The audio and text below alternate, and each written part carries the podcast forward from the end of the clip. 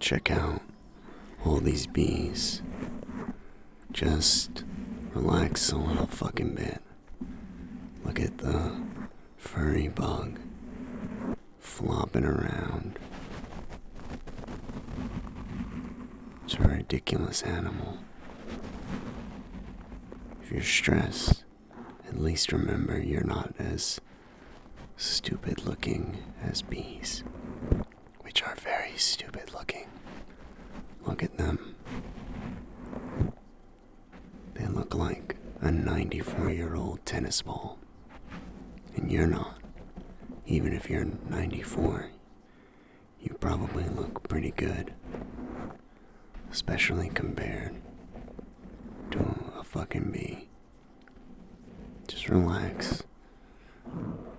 Eat these stupid flowers.